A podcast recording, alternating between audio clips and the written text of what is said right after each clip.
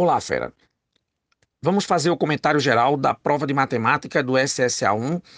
Aqui é professor Marinho, da equipe de matemática do Colégio Boa Viagem. Essa prova teve uma característica bem interessante, que foi ela deu maior acessibilidade para que o aluno pudesse fazer mais questões. As questões estavam com um nível de acessibilidade ao modelo resolutivo maior.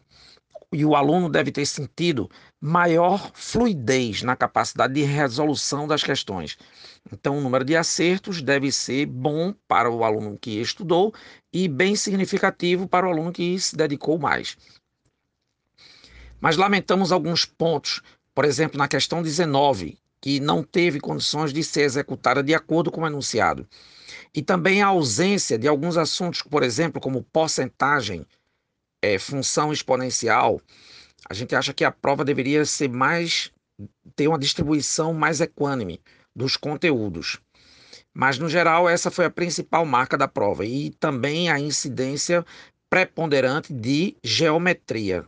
Geometria veio né, com uma maior incidência é, gráfico de funções, apareceu uma função afim, em estatística também, conceito de proporcionalidade, é, operações com frações, equação polinomial do primeiro grau, trigonometria, triângulo retângulo, ângulos, áreas de figuras planas com função quadrática e geometria plana envolvendo polígonos regulares e polígonos em geral e também as operações geométricas no plano, envolvendo simetrias, rotação e as operações gerais. Então, a prova nós achamos que deveria ter uma maior distribuição, uma melhor distribuição, mas no geral deu ao FERA maior acessibilidade à resolução. Então, ela proporcionou maior fluidez na execução.